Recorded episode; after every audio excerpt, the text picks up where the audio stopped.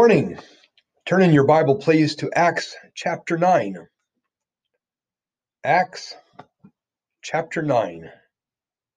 We're going to be covering verses 1 through 30 this morning. In our sermon last week, Philip had just finished ministering in Samaria when the Spirit of God sent him south to Gaza. On the way, he met a high Ethiopian official who was returning home from Jerusalem and happened to be reading from the book of Isaiah. Philip showed him how the passage he was reading was a prophecy about Jesus. And the Ethiopian got saved and was baptized. Philip then continued preaching from the gospel in all the towns and villages from Gaza to Caesarea, where he finally settled down. And that brings us up to today. You may recall that back in chapter 8, verses 1 to 3, a great persecution broke out against the church, and Saul was trying to destroy it. Well, that persecution was still going on. Let's start reading in chapter 9, verse 1. Meanwhile, Saul was still breathing out murderous threats against the Lord's disciples. He went to the high priest and asked him for letters to the synagogues in Damascus, so that if he found any there who belonged to the way, whether men or women, he might take them as prisoners to Jerusalem. Let's pray. Heavenly Father, we ask that you clear our minds of any distractions this morning and help us focus solely on your word and what you have for us. Speak to us through your word this morning. We ask in Jesus' name. Amen. So Saul had been persecuting Christians in Jerusalem, rounding up both men and women and throwing them into prison. In fact, in Acts 22, when Saul, also known as Paul, talks about this, he says, I persecuted followers of this way to their death. So Christians' lives were on the line. Just imagine if our governor had the power to declare us Christians as enemies of the state and was having us rounded up to be imprisoned or executed. My guess is that many of us would pack up our stuff and move to South Dakota. And that's what the believers in Jerusalem did. Well, okay, they didn't go to South Dakota, but they did pack up their belongings and go into exile throughout Judea and Samaria. And some had gone as far away as Antioch and Damascus in Syria. Saul wanted to pers- pursue the Christians all the way to Syria. But Syria was a different province. So for that, he would need authorization from the high priest in Jerusalem. Some critics once said this story was fiction, because Jews in Jerusalem would have no jurisdiction over Damascus in Syria. And the problem is that they didn't know Roman history very well. Julius Caesar had given Julia, Jewish leaders the authority to arrest Jews even outside of Judea, Samaria, and Galilee. And at this early stage, the Christians Saul was tracking in Damascus were all Jews. They were all still connected with the synagogues there. Saul apparently didn't have much trouble getting authorization. So he and a group of men set out on the six day, 135 mile journey from Jerusalem to Damascus to arrest members of the Way, as verse 2 calls it. Followers of Jesus were not called Christians until later in Antioch. At this early stage, they were called the Way. Now, Luke doesn't tell us why. Maybe it was because Isaiah 40, verse 3 predicted a voice of one calling in the wilderness, prepare a way for the Lord. More likely, I think, is because Jesus taught that he was the way, the truth, and the life. No one comes to the Father but by me. Verses 3 to 9 say, As he neared Jerusalem, or neared Damascus on his journey, suddenly a light from heaven flashed around him. He fell to the ground and heard a voice say to him, Saul, Saul, why do you persecute me? Who are you, Lord? Saul asked. I am Jesus, whom you are persecuting, he replied. Now get up and go into the city, and you will be told what you must do. The men traveling with Saul stood there speechless. They heard the sound, but did not see anyone. Saul got up from the ground, but when he opened his eyes, he could see nothing. So they led him by the hand into Damascus. For three days he was blind and did not eat or drink anything. The story of Saul's conversion on the road to Damascus is told three times in the book of Acts. Here in chapter 9, Luke tells the story. In chapter 22, after being arrested, Paul tells the story himself to a crowd of people. And Paul tells the story again at his trial before King Agrippa in Acts chapter 26. In these three accounts, we learn that the men who accompanied Saul saw the same light he saw, and they all heard the sound, but only Saul could make out what it said. Critics agree that Saul or Paul had some kind of conversion experience on the road to Damascus. But the critics dismiss it as too much sun or some kind of hallucination. But what I want you to see is that according to the book of Acts, this was not just a hallucination or something going on inside of Saul's head. This was something experienced by those who were with him. They saw the blinding light too. They heard the sound too. Though only Saul could make out what the voice said. And what the voice said was, Saul, Saul, why do you persecute me? I am Jesus, whom you are persecuting. Now, notice that Saul has been persecuting Christians, but Jesus says, You are persecuting me.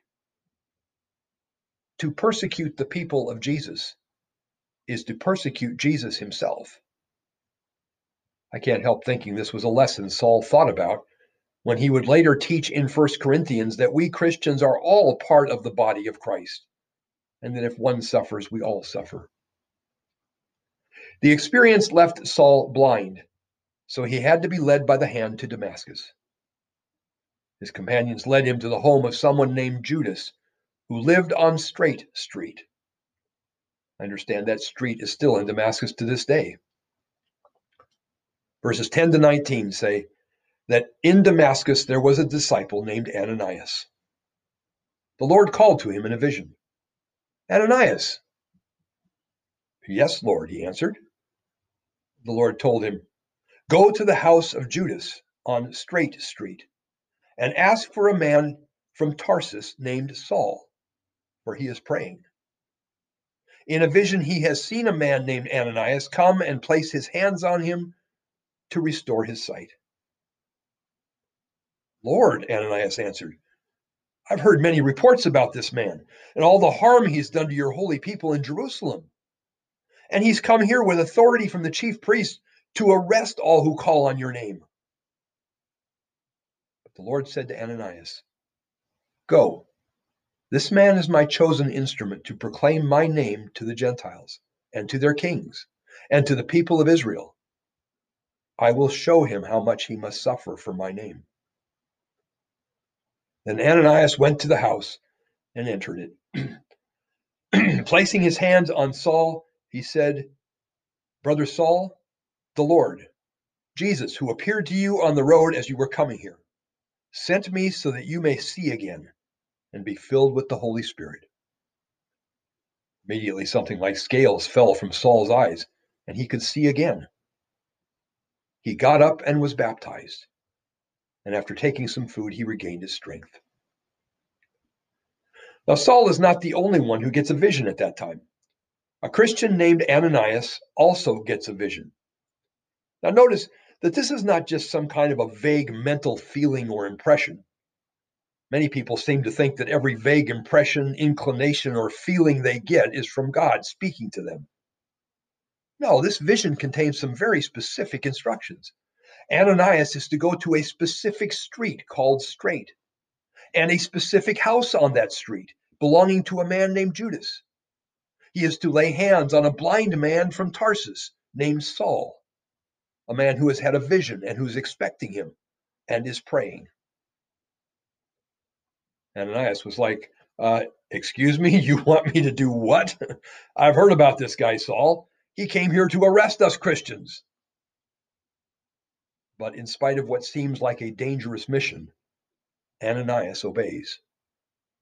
He lays hands on Saul and prays for him, and Saul's eyesight is restored. He's filled with the Holy Spirit and gets baptized. I find it interesting that the text says nothing about Saul speaking in tongues, but it does say he got baptized. They wouldn't have understood the idea of an unbaptized believer. Verses 19 to 22 continue. And after taking some food, he regained his strength. Saul spent several days with the disciples in Damascus, and when, at once he began to preach in the synagogues that Jesus is the Son of God. All those who heard him were astonished and asked, Isn't he the man who raised havoc in Jerusalem among those who call on this name? And hasn't he come here to take them as prisoners to the chief priests? Yet Saul grew more and more powerful and baffled the Jews living in Damascus by proving that Jesus is the Messiah. Now, no historian can tell everything that happened. All historians have to be selective and Luke is no different. He is giving a broad summary of what happened. We learn from Paul's own personal testimony in Galatians that soon after his conversion, he left Damascus and spent three years in Arabia. Luke doesn't tell us about that part. Saul was a zealous and highly educated Pharisee whose teacher was a prominent member of the Sanhedrin. And all of a sudden, his meeting with Jesus on the road to Damascus upended his whole worldview. He had to rethink everything he had been taught in light of the resurrection of Jesus. And my guess is that this is what he was doing for three years in Arabia. After the three years, he returned to Damascus and began preaching Jesus in the synagogues. Even after three years, however, this his reputation as a persecutor had followed him, and people were amazed that this man was now proclaiming the very religion he had come to Damascus to destroy. Eventually, however, enough was enough. Verses 23 to 25 say, After many days had gone by, there was a conspiracy among the Jews to kill him. But Saul learned of their plan. Day and night they kept close watch on the city gates in order to kill him. But his followers took him by night and lowered him in a basket through an opening in the wall. Now, it's important to keep in mind that the Bible is not a book. It is a collection of books, essays, letters, and histories. And Luke is writing a history.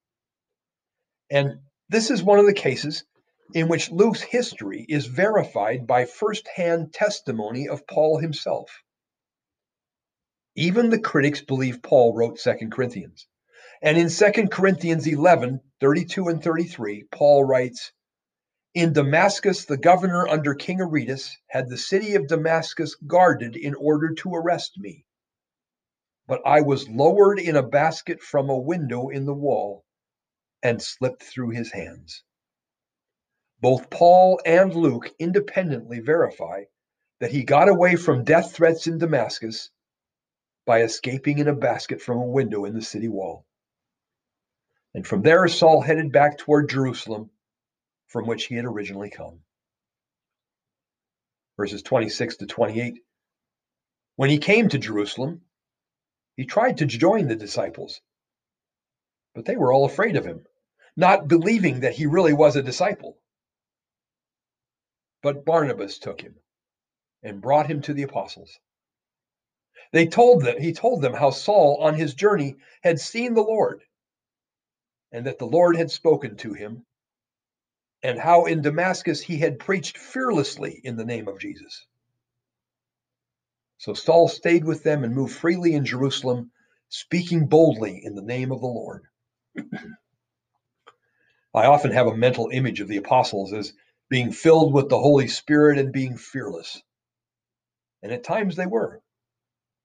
Peter would stand before a potentially hostile crowd in, at Pentecost and fearlessly preach Jesus. Peter, John, and the other apostles would fearlessly preach Jesus in the temple, even after having been arrested. And yet the apostles are just human. They still have their fears like anyone else. And in this case, they were afraid to meet Saul. They were well aware that he had arrested had been arresting Christians. They were undoubtedly knew about how he had been part of the mob that stoned Stephen to death. And they thought he was pretending to be a Christian in order to find where they were hiding out so he could arrest them too. No wonder they didn't want to meet with him. But Barnabas was different. We first met Barnabas back in chapter 4. His real name was Joseph. He was a Jewish Levite from Cyprus. The apostles nicknamed him Barnabas, which means son of encouragement. He was known for his generosity, having sold a field to help provide for the physical needs of church widows. In verse 27 is clear that Barnabas knows about how Saul had preached Jesus fearlessly in Damascus. My guess is that maybe Barnabas had been ministering in Damascus and had witnessed Saul's preaching and maybe had heard his testimony. Barnabas also probably knew of the death threats against Saul and he knew that Saul's conversion was the real deal. So Barnabas is now the only one with enough courage to make contact with Saul or Paul, and he arranges for him to meet with the apostles. Now, when Luke says Paul met with the apostles, the specific apostles he means were Peter and James, the half brother of Jesus. According to Paul's own personal testimony in Galatians, these were the only two apostles Saul or Paul met at this time in Jerusalem. And I'm sure he had long talks with uh, Peter and James about Jesus. And they confirmed to him the details of what God had showed Paul in a vision that Jesus had indeed physically risen from the dead. Not only had the risen Jesus appeared to Paul, Paul learned it from the eyewitnesses themselves. So Saul or Paul began proclaiming Jesus in Jerusalem. But in verses 29 and 30, he talked and debated with the Hellenistic Jews, but they tried to kill him. When the believers learned of this, they took him down to Caesarea and sent him off to Tarsus. It appears that Saul or Paul begins getting into debates with the very same people Stephen had debated the Hellenistic Jews. This had resulted in Stephen's death, and the believers didn't want to take any chances with Paul. They took him down to the seaport of Caesarea on the Mediterranean coast, a little over 50 miles away. They put him on a ship and sent him back to his hometown of Tarsus. And from there, we lose track of Saul for about 15 years until Barnabas comes calling on him. So, what do we learn from this passage? Well, first, Paul's life gives us reason to believe. Even the most radical critics believe that Paul was a real person of history and that he actually existed. Paul was a very religious, zealous, and highly educated Jew, a Pharisee of the Pharisees, trained under the famous and influential Rabbi Gamaliel. So zealous was he that he was eager to destroy Christianity by imprisoning Christians and even having them executed. He was totally, absolutely sold out and devoted to his religion and worldview. And suddenly, literally overnight, everything changed. His entire life turned 180 degrees, and he began proclaiming the very message he had been persecuting. The persecutor became the persecuted. He was beaten and imprisoned numerous times, stoned and left for dead, shipwrecked and sometimes without adequate food or clothing. His life was in constant danger. Yet he was so devoted to Jesus that he would let nothing stand in his way of proclaiming Jesus. People don't usually just radically change like this overnight for no reason. Why the change? We don't have to guess. Even the most radical critics believe that Paul himself wrote 1 Corinthians. And in 1 Corinthians 15, Paul himself says that he had become absolutely, totally convinced that Jesus had risen from the dead, demonstrating that he was who he claimed to be. The risen Jesus had not only appeared to Paul in an event even witnessed by those who were with him, his experience was confirmed when talking to the eyewitnesses of Jesus' resurrection themselves. For Paul, it was that historical fact that kept him going. Quite frankly, even if I didn't believe the Bible was God's inspired word, even if I just thought it was a collection of ancient documents, Paul's testimony and the dramatic, radical change in his life would be enough evidence to give serious consideration to his claims about Jesus. Paul's life and testimony give us reason to believe. Second, throughout these first nine chapters, a main theme of the book of Acts has been about the spread of the gospel. At the very beginning, Peter preaches Jesus at Pentecost. Then the apostles preach and teach about Jesus in the temple in direct violation of government orders. Then Stephen preaches Jesus and gets stoned to death. Then Philip preaches Jesus, in, first in Samaria and then to an Ethiopian official, and then in all the towns and villages all the way from Gaza to Caesarea. When Paul gets saved, the first thing he does after sorting out his new faith in Arabia is to preach the gospel in Damascus and then in Jerusalem, even in the face of death threats. This book is about the spread of the gospel. That was the heartbeat of the early church. Missions and evangelism should still be the heartbeat of the church today missions and evangelism should be the heartbeat of Randolph Baptist Church also. Finally, in verse 16, God told Ananias about Paul, saying, I will show him how much he can prosper if he just has enough seed faith. Nonsense. That's not what it says. In verse 16, Jesus says I will show him how much he must suffer for my name. Now, we don't like that very much. You mean Jesus actually wants us to suffer? No, of course not. But if you follow Jesus, suffering may be inevitable. No one who signs up to be a fireman, for example, is signing up for a life of ease. The training is grueling, there will be times of working in oppressive heat and humidity, as well as in freezing rain and cold. You may be working with little sleep and pushing yourself past exhaustion. You may experience smoke inhalation. You may even get extremely painful second or third degree burns. The job is often exhausting, painful, and life threatening, and many firemen have died. But you know that going in. No one who signs up to be a Christian should think they are signing up for a life of ease. Contrary to some TV preachers, following Jesus is not about health, wealth, financial security, and prosperity. It is about declaring allegiance to Jesus as the king and ruler of your life and being willing to follow him wherever he leads. For many Christians, following Jesus may involve being out of touch with contemporary culture and being falsely labeled as racist, homophobic haters. For some, the road may be much more difficult, like Pastor Philippe Courtant and his wife Erna, who went from the first Haitian Baptist church in Fort Myers, Florida, to build a church and orphanage in Haiti recently. They had only been there a month when they were murdered.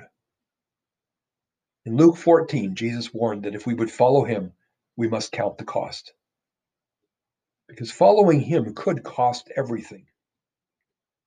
So, why then would anyone want to follow Jesus? First John says, We love him because he first loved us. He gave his life for us. He allowed himself to be tortured for us. And he now calls us to follow him. Let's pray.